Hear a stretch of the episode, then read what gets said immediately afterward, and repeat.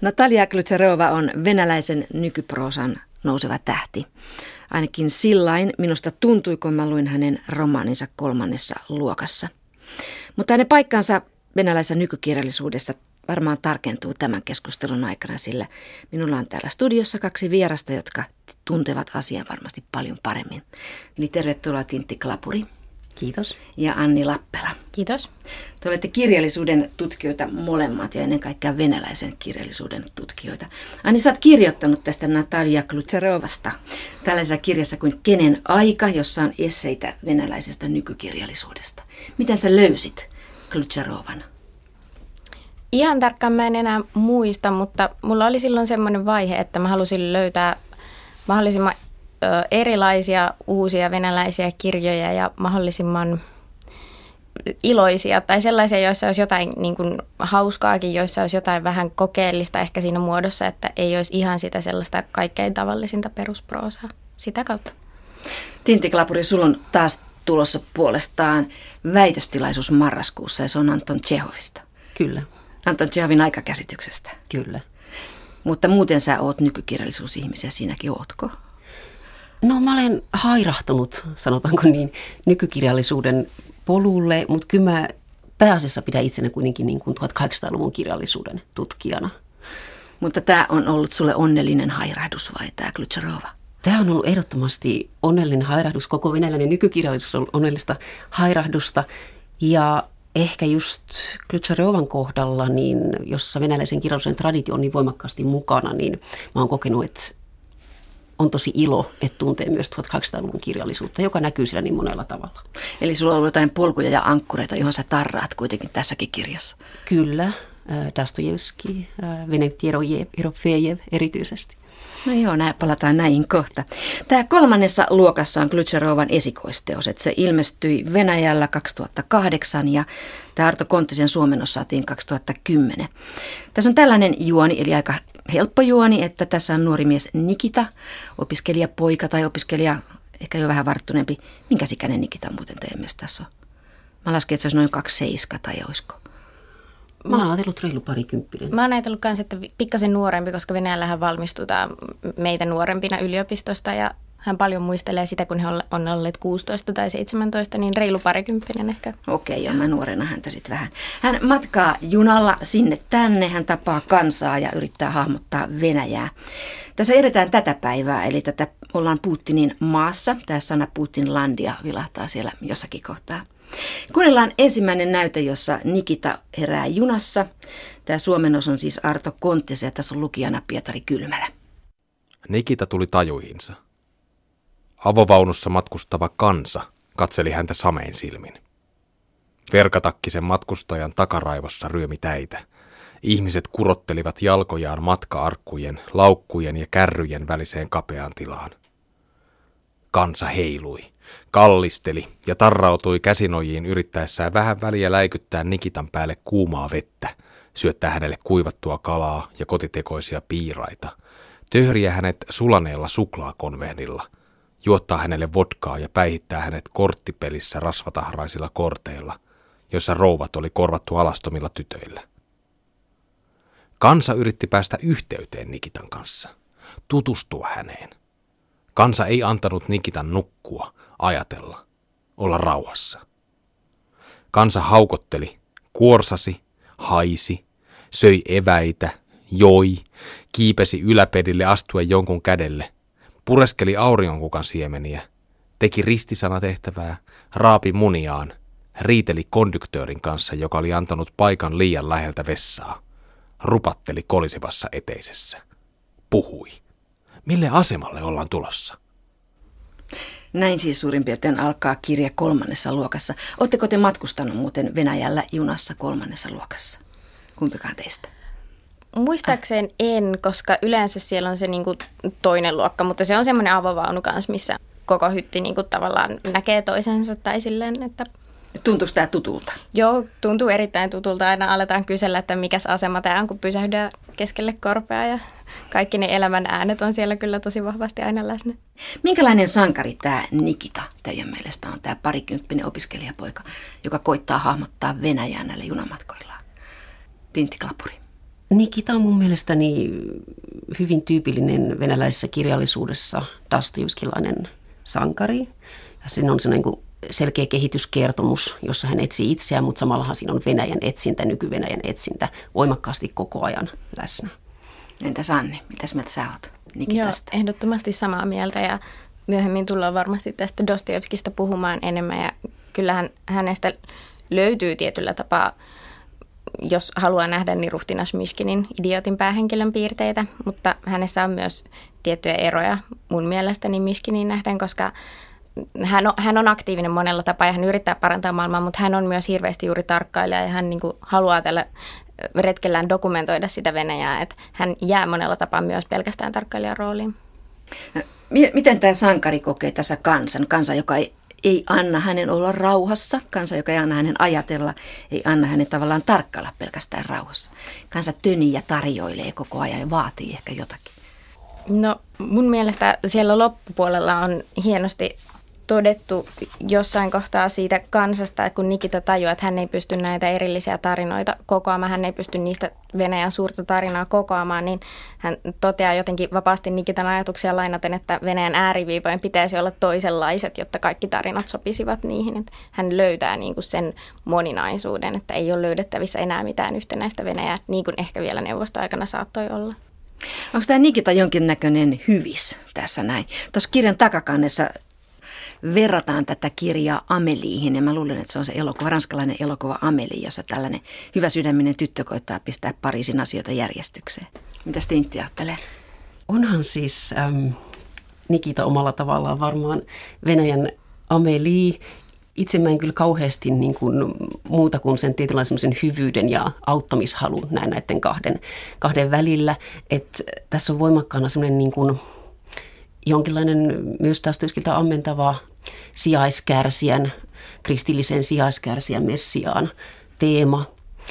Mutta toisaalta sitten, just niin kuin Anni sanoi, niin munkaan mielestä Nikita ei nouse sit samalla tavalla kuin ruhtinas Myshkin sen niin kuin aktiiviseksi hyväntekijäksi, vaan enemmän on niin kuin tietoisuus, jonka kautta tarkkaillaan Venäjän, nyky-Venäjän tapahtumia ja sitä kautta, että hän ei nouse ehkä ihan niin aktiivisen roolin kuin Miskin, niin myös tavallaan se hänen niin kuin messiaanisuutensa tai se hänen uhrinsa jää tietyllä tapaa vähän pienemmäksi, että hän ei uhriudu siinä aivan samalla tavalla kuin Miskin, että hän jotenkin tietyllä tapaa kuitenkin säilyy niin kuin pinnalla ja ehkä vähemmittä kolhuitta, vaikka kolhuja saakin.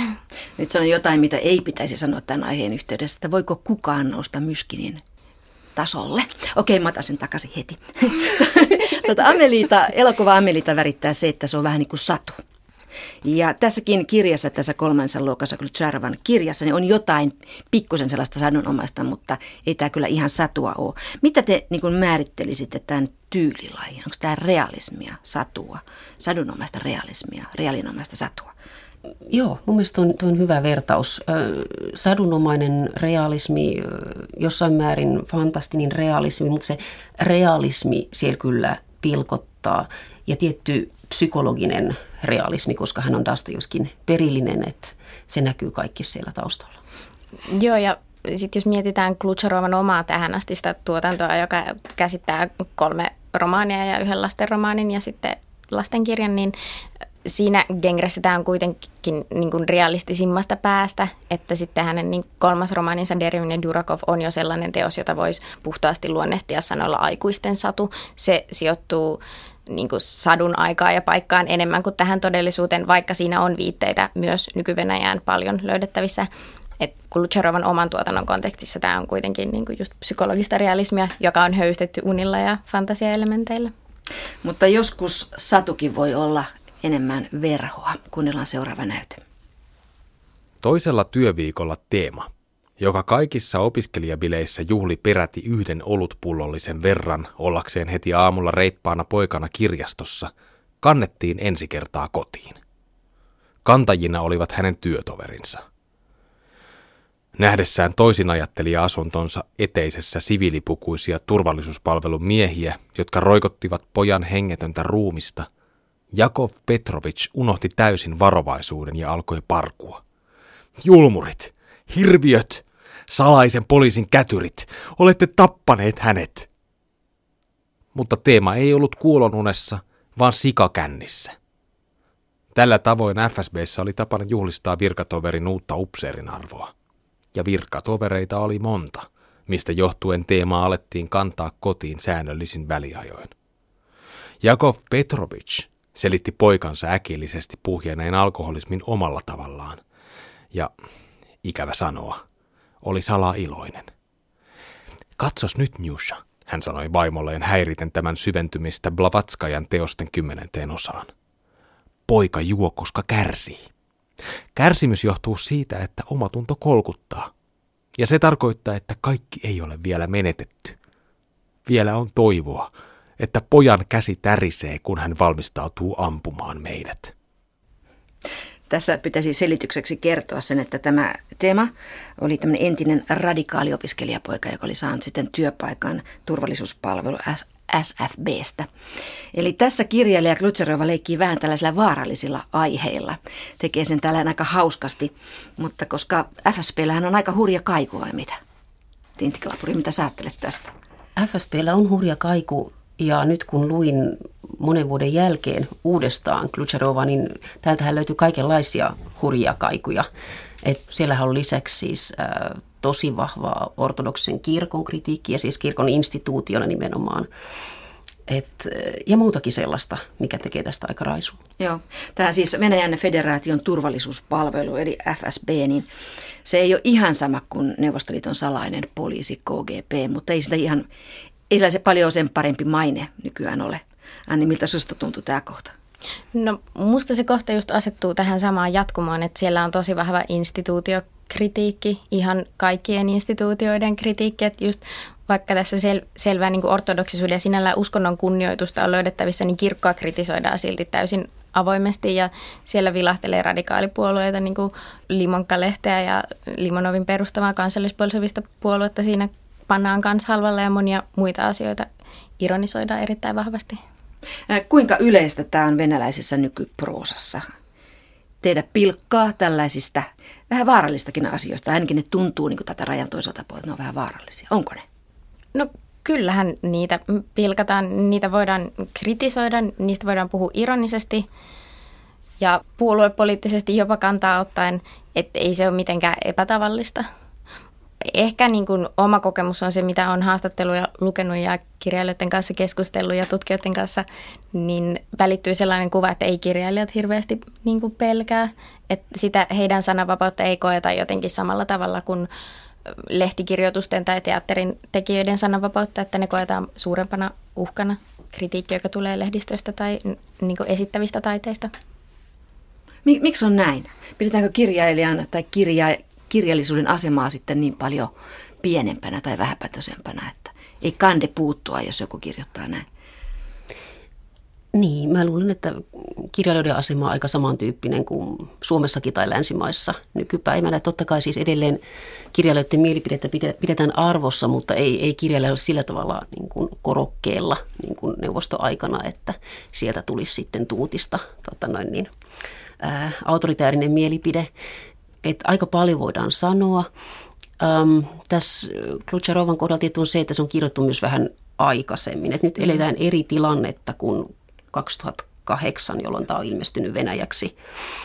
Että tota, nyt tilanne on vähän toinen, mutta toisaalta sitten jatkuvasti ilmestyy uutta, hyvinkin kriittisesti eri instituutioita kohtaan kohdistuvaa kirjallisuutta, elokuvaa, esimerkiksi Leviattaan, joka oli just Suomessakin levityksessä, niin siinähän pistetään ortodoksista kirkkoa instituutina todella halvalla. Ja byrokratiaa ja valtion virkamiehiä Joo. siinä niin kuin avoimesti halveksutaan. Joo.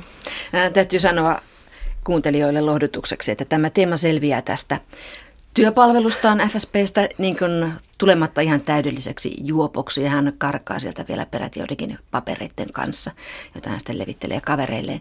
Eli ei hänen käy lainkaan huonosti täällä, että isänsä saa kyllä huokaista helpotuksesta. Eräs tärkeä juoni tässä kirjassa on rakkaus. Nikita on tällainen nuorukainen, hän on mun mielestä vähän niin kuin haavoittunut rakkaudesta, hän on nuoruuden rakkaudesta nimenomaan. Ja tässä kohtaa on mun mielestä hyvin paljon tällaisia dostoevskilaisia kaikuja, mutta kuunnellaan ensin, että onko tässä. Että tässä 17-vuotiaat nuoret tapaavat ensimmäisen kerran yliopistolla. Kumpa Nikita olisi sinä päivänä mennyt arkeologian tunnille, eikä jäänyt ikkunalaudalle istumaan ja lukemaan Nietzscheä? Niinpä niin. Kaikki on Zarathustran syytä.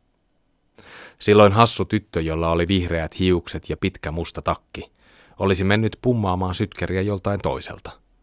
Ja tavannut ehkä sinä päivänä jonkun kosmonautin, Tunisian kuninkaan, lumilautailun maailmanmestarin, espanjalaisen lentäjän tai japanilaisen vakojan.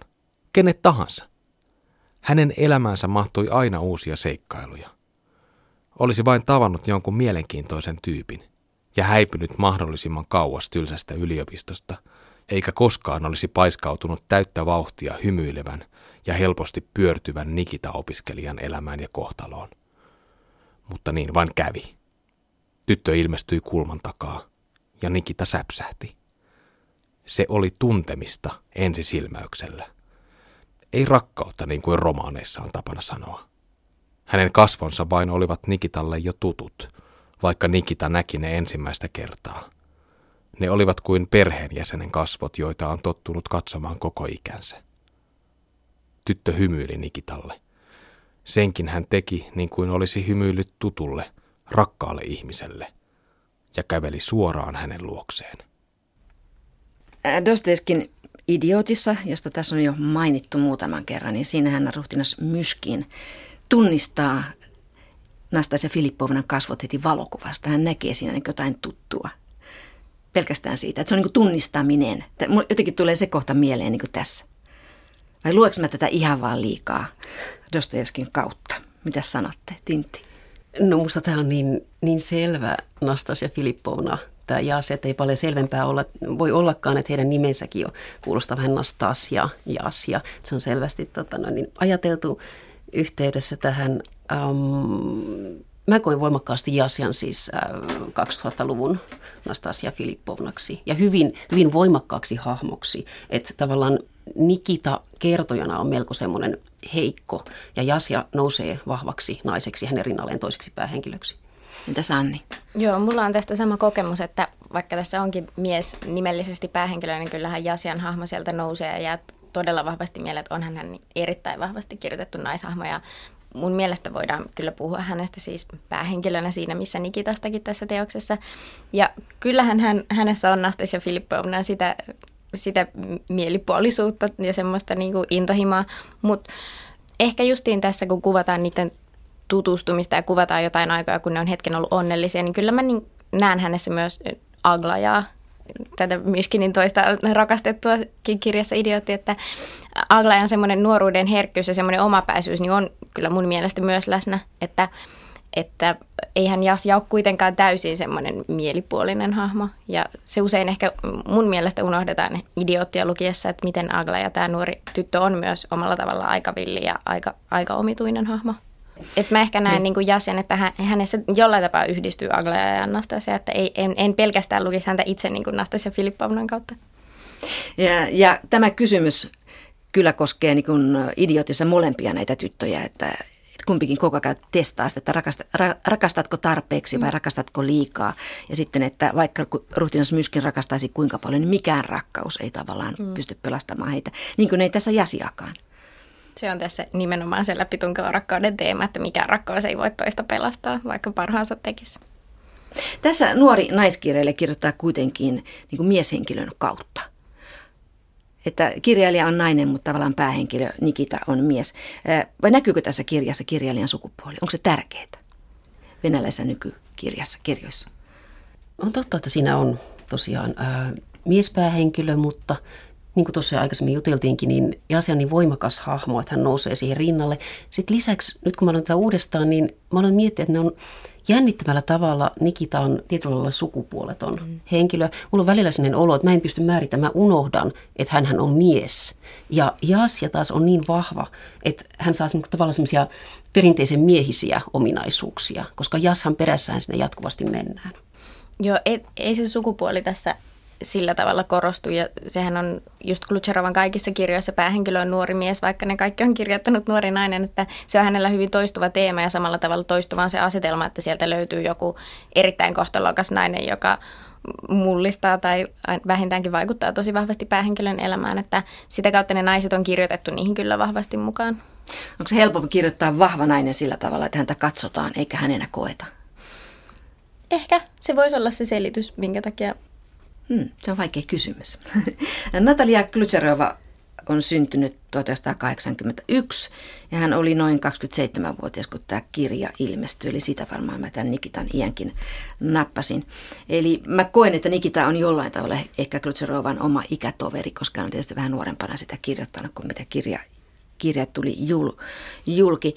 Tota, mm, tuolla venäläisen nykykirjallisuuden luennolla, mä en muista olitko se sinä Anni, joka sanoi näin, että tällainen omakohtaisuus on aika, aika tota, tyypillistä venäläiselle nykyproosalle. On erittäin tyypillistä kyllä monille teoksille, vaikka löytyy monia täysin muunkinlaisia ja muita genrejä edustavia teoksia, mutta sillä, siinä mielessä juuri Klutcharova liittyy kyllä sen nykykirjallisuuden siihen omakohtaisista kokemuksista ammentavaan keskusteluun. Eli hän ammentaa tässä omista kokemuksistaan, omasta opiskeluajastaan, omasta nuoruudestaan jotain. Tuleeko sellainen tunne? Mm, joo, joskus mm, kun mä häntä on haastatellut parisen vuotta sitten, niin silloin hän sanoi, että tavallaan hän kirjoitti tämän romaanin niin kuin hyvästi jättönä unelmalle vallankumouksesta, joka heillä oli silloin, kun he olivat nuorempia.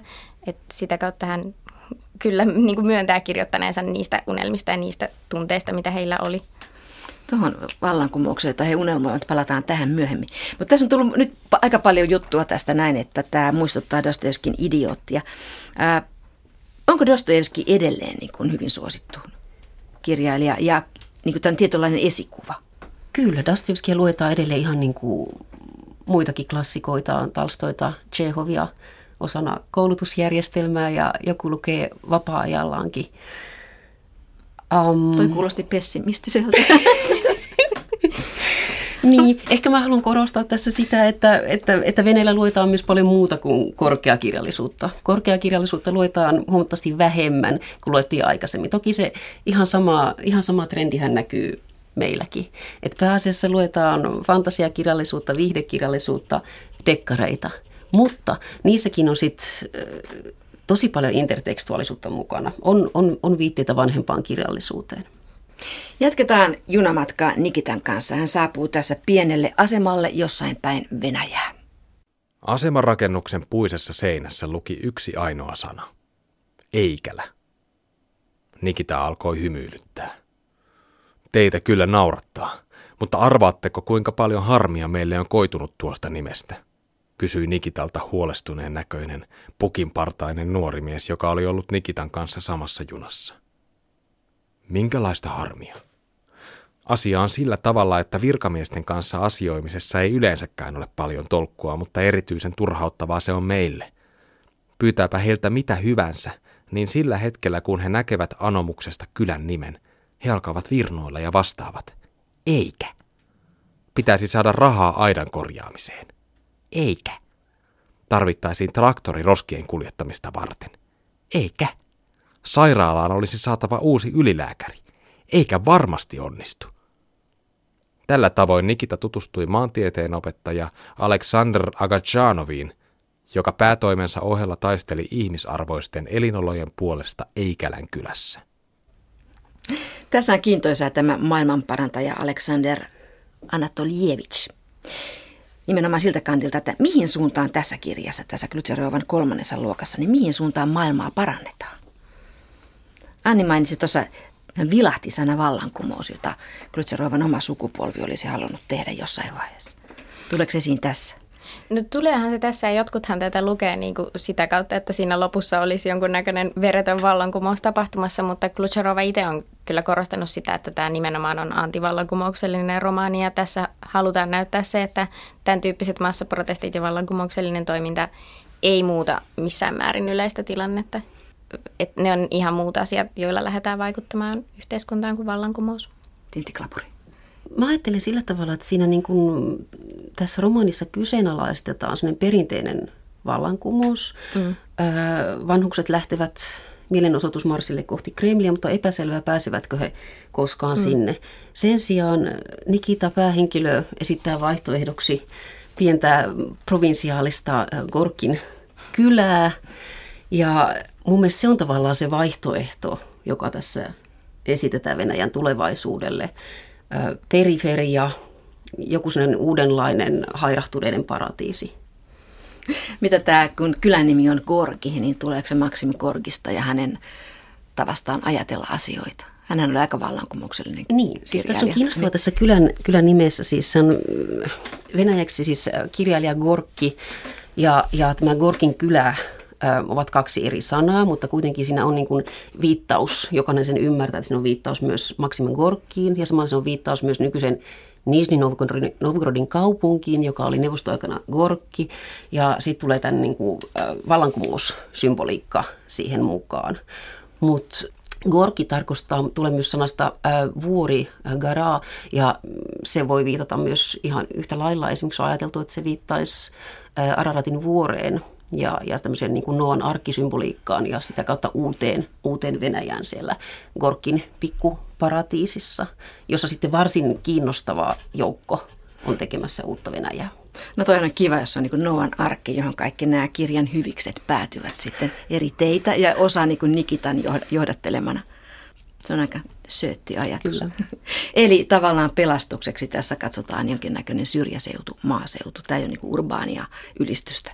Joo, mm. ja se on tosi kiinnostava siis venäläisen kirjallisuuden tradition ää, näkökulmasta, koska tota, yleensähän venäläisen kirjallisuuden kaupungit, niitä on kaksi, ne on Moskova ja Pietari. Ja tähän tulee nyt niin kuin ihan uusi, uusi provinsiaalinen periferian näkökulma. Kyllä, ja sitten kyllä mun mielestä tässä just korostuu semmoinen tai yritetään tuoda esille semmoista ruohonjuuritason vaikuttamisen merkitystä sitä, että jokainen voi tehdä jotain ja että tärkeintä olisi luopua siitä omasta passiivisuudesta, että Venäjä ei mene eteenpäin sillä, että ihmiset on passiivisina television ääressä. Tärkeintä on lähteä tekemään jotain, ei vallankumousta, vaan jotain niin kuin muuta ja välittää pienissä asioissa toimia oikein ja moraalisesti. Tässä tämä mielenosoitusmarssi, josta Tintti Klapuri tuossa puhuikin, se tapahtuu Pietarissa. Nikita törmää mielenosoitukseen, vanhusten mielenosoitukseen. Nämä suuren isänmaallisen sodan veteraanit ovat marssimassa niin sanotusti kohti Kremliä valittamaan pienistä eläkkeistä. Se menee aika farsiksi se koko marssi. Siellä viitataan ja huudetaan Putinlandiasta ja ollaan, puhutaan aika kovaa kieltä, mutta sitten samaa syssyyn vedotaan näiden muinaisten satujen Noukorodiin. Että et siinä ei ole ihan niin kuin sellaista poliittista kärkeä kuitenkaan. Tässä televisiokamerat surraa ja milisi vaani, kun nämä veteraanit marssii. Mutta yllättäen täällä tämmöinen vanha mies kuin Matvei Ivanovic sanoikin sitten näin, että ei me olla Kremliin mennä, menossa, vaan sinun luoksesi. Mm.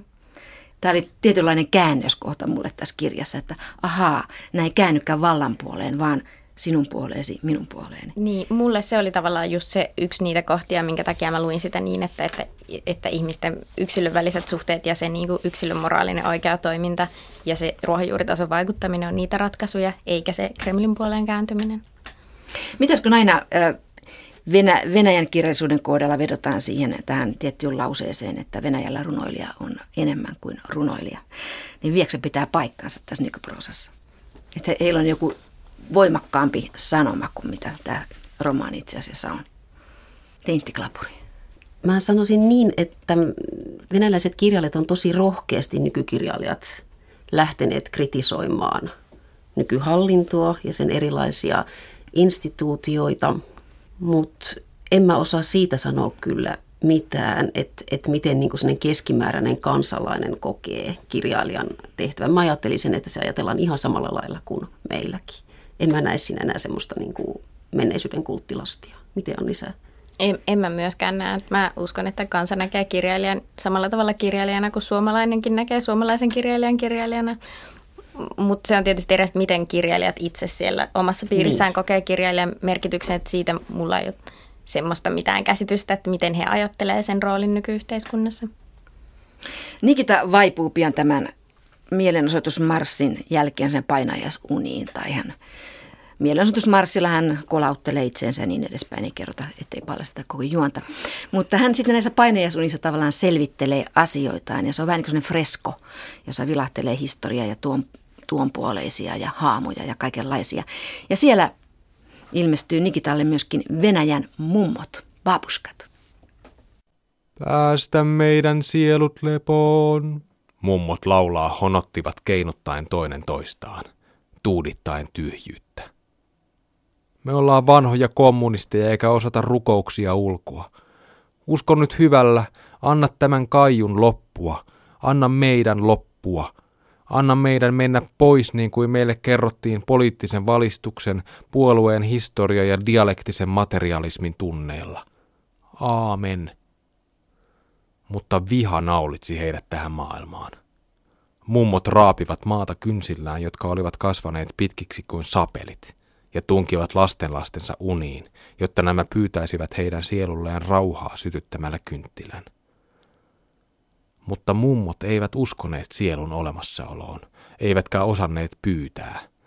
Siksi he vain syytivät uhkauksia ja rumia sanoja, täyttäen unet löyhkällä ja ikävällä ja lapsenlapset heräsivät hiestä märkinä sekaisissa lakanoissa, poimivat tärisevin käsin savukkeen suuhunsa, eivätkä sen jälkeen pitkään aikaan saaneet unen päästä kiinni. Ei, ei, ei, Nikita huusi kiitäessään mummojen ohi. Pinttynyt, tiheiksi kerroksiksi tiivistynyt viha poltti häntä. Ei näin, ei tällä tavalla, ei tällä tavalla. Nikita liikutti huuliaan sydämensä tahdissa, joka oli jo noussut kurkkuun. Hän oli täysin hämillään ja nieleskeli kyydeliään. Mummot lävistivät hänet riivatulla katseellaan syytäen suustaan kirouksia. Anna anteeksi, anna anteeksi, anna anteeksi, Nikita kuiskaili lähes tajuttomana ja tajusi äkkiä löytäneensä juuri oikeat, tarvittavat sanat. Tämä on hieno kohta ja näin vanhana ihmisenä tulee sellainen huono omatunto, että onko mummolla todella tämmöinen riivaava, lävistävä katse ja kauhea viha, mikä tässä on, niin tämä, tässä on niin tämä vanha ajattelu on nimenomaan tämmöinen kahlitseva vanha ajattelu. Mitä te ajattelitte tästä kohtaa, Tintti? Joo, kyllähän nämä mummot kuvataan sille niin kuin jonkun aikaisemman, aikaisemman järjestelmän, aikaisemman paradigman vallassa. Edelleen olevinosta ne eivät pääse eroon, koska eivät osaa antaa anteeksi tai pyytää anteeksi. Ja sitten tämä Nikitan edustava uusi polvi toivottavasti osaa tehdä sen ja on pääsemässä siitä irti. Mitä Sanni ajattelee? Niin, mä ajattelin tässä kohdassa tosi paljon myös sanan suvaitsevaisuus, että, että et, et ehkä Nikita kokee hahmona, että mennyt sukupolvi siellä on sellaista suvaitsemattomuutta ja uusi sukupolvi on se, joka tulee ja jotenkin avaa maailman uudella tavalla. Joo, tässä on kauhean tällainen vihan ja kaunan traditio, jota nämä mummot kantaa ja sitten ovat siirtäneet sitä tai haluaisivat siirtää sen tai ovat väistämättä siirtäneet sen seuraaville sukupolville. Se tuntuu aika kauhealta. Järjestelmissä tästä, järjestelmistä, siis yhteiskunnallisista järjestelmistä, mainitaan tässä kirjassa tässä kohtaa vain kommunismi ja sekin on niin kuin, se järjestelmä enää, se on meidän sisällämme. Tai heidän sisällään, meidänkin sisällä. Mitä te ajattelette? Ehkä mä just ajattelisin sen sitä kautta, että, että ei ole kovin hyvä asia, jos ihmisen sisällä on puolue poliittinen järjestelmä. Parempi, jos siellä on rakkautta ja jotain tällaisia inhimillisiä tunteita. Silleen mäkin, mäkin näen tämän, että se, se tosiaan se niin kuin instituutiokritiikki kaikkia instituutioita kohtaan, sisällä olevia, ulkopuolella olevia, kaikkia vallanjärjestelmiä kohtaan niin kuin läpäisee tämän romaanin ja sen tilalle nostetaan sitten niin kuin yksilöiden välinen kommunikaatio, lähimmäisen rakkaus, kristillinen rakkaus, siis ei mikään institutionaalinen kristillinen rakkaus, joka sitten taas voi johtaa uudenlaiseen yhteisöllisyyteen. Kirja päättyy sitten jonkinlaiseen rauhaan ja se päättyy näin. Nikita tajusi. Se ei tapahtunut tavallisen, putkimaisen ajattelun kautta, vaan hän ymmärsi kaiken kerralla ja täydellisesti. Äkkiä hän tunsi sisällään kaikkien niiden ihmisten elämät, jotka hän oli tuntenut ja joiden puolesta oli pelännyt.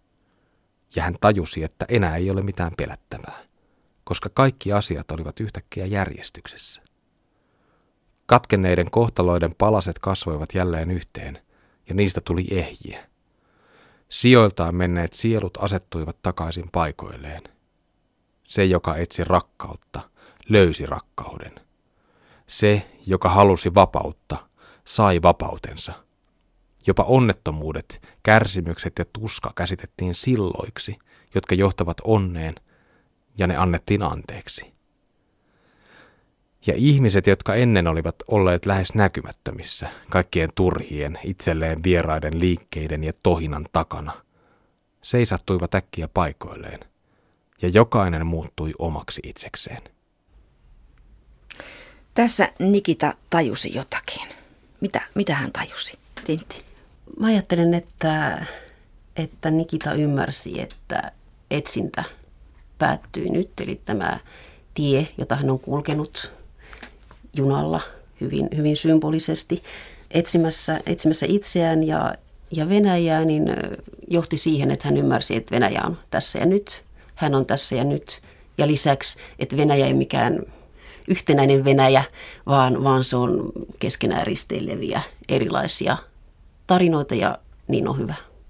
Ja Sanni. Nimenomaan, että hän tajuaa tässä kohtaa sen oletuksensa ja hypoteesinsa vääräksi, että olisi löydettävissä joku yhtenäinen Venäjä. Hän tajuaa, että se on, se on väärä hypoteesi ja hän on löytänyt sen uuden lopputuloksen, että miten monen, monen kasvoinen Venäjä on.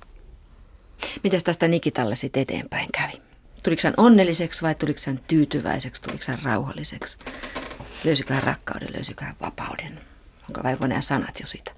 onhan tuosta lopusta luettavissa tiettyä sellaista siisteisyyden ja rauhan tunnelmaa, mutta kyllä hänen lähtökohtaisesti vaikuttaa juuri semmoiselle venäläisen kirjallisuuden ehkä pienelle ihmiselle, joka jatkaa kyllä niitä etsintöjä niin kuin siitä huolimatta, että nyt löytyy joku tällainen ratkaisu. Niin, en mäkään ajatellut, että se olisi niin kuin sillä tavalla lopullinen mm. ratkaisu, mutta jonkun uuden alku siinä selvästi on, koska hän lähtee sitten yhdessä sen pienen Vaania-pojan, joka on vähän niin kuin venäläisen kirjallisuuden uusi alku myös, mm. koska hän on siis todella nuori, nuori poika, joka on kirjoittanut jo kokonaisen romaanin, superlahjakkuus, ehkä uusi Pushkin, niin Vaanian ja, Vaanian ja sitten tota, muutaman äh, hairahtuneen kanssa sinne äh, Gorkin kylään – kyllä siinä on mun mielestä uuden Venäjän alku, mutta on ihan epäselvää, että mihin se johtaa. Ei välttämättä minkään utooppisen tai idea, ide, ideaalisen Venäjän, ei. koska on todettu, että, että Venäjästä ei ehkä ideaalista vaan saa, mutta jonkun uuden joka tapauksessa. Uuden ja nimenomaan yksilötason yhteisön alku. Mm. Miten tämä Klutsarovan kirja kolmannessa luokassa, niin miten tämä sijoittuu tällaiseen nykyvenäläisen kirjallisuuden raameihin? Tämä on niin jotenkin valosa, niin onnellinen vähän hassukin välillä. Ja kuitenkin aika paljon siinä on tiettyjä juonteita traditiosta. Onko, onko tämä tyypillinen tai onko tämä jotenkin ainutlaatuinen? En mä sano, että se on ainutlaatuinen, mutta nyt, nyt tuota, uudestaan sen luettua, niin, niin aloin kyllä miettiä, että se on todella taidokkaasti kirjoitettu kirja, jossa käytetään aiempaa kirjallisuuden traditiota hienosti ja kuitenkin niin kuin siinä on selkeästi uusi oma ääni. Se on myös aika kepeä, kun vertaa esimerkiksi niin yhteiskuntakriittiseen uuteen realismiin, jossa on niin kuin todella karuja kolhuja kuvauksia, esimerkiksi Raman Senchinin teoksissa ää, nyky-Venäjästä. Et siinä mielessä siinä on ehkä jotain semmoista amelimaista kepeyttä, mä myönnän nyt. Joo, entäs Tintti? Anni, Eikö Anni? Joo. siis mun on vaikea saada mieleeni kyllä niin kuin siitä, mitä nyt julkaistaan, niin mitään semmoista tietyllä tapaa kuitenkaan yhtä positiivista kirjaa, että ei, sitä valoa on niistä aika vähän löydettävissä, mutta kyllähän semmoista traditiotietoisuutta on tosi paljon. Justi vaikka äsken mainitun Senchinin, hän ei niinkään Dostoevskin ja Talstoihin viittaile, mutta hän taas sitten viittaa Neuvostoliiton 60-80-lukujen maaseutuprosaistien teoksiin ja niiden niin kuin, ö, omanlaisensa yhteiskunta- ja urbanisaatiokritiikkiin monella tapaa. Klutcharova on ainutlaatuinen monella tapaa. Eli häntä voi suositella kaikille meille, jotka alkavat siirtyä väitellen vanhasta venäläisestä kirjallisuudesta uudempaa. Ehdottomasti. Kyllä. Kiitos Tintti Klapuri, Anni Lappela ja nyt mennään kohti kirjamessuja.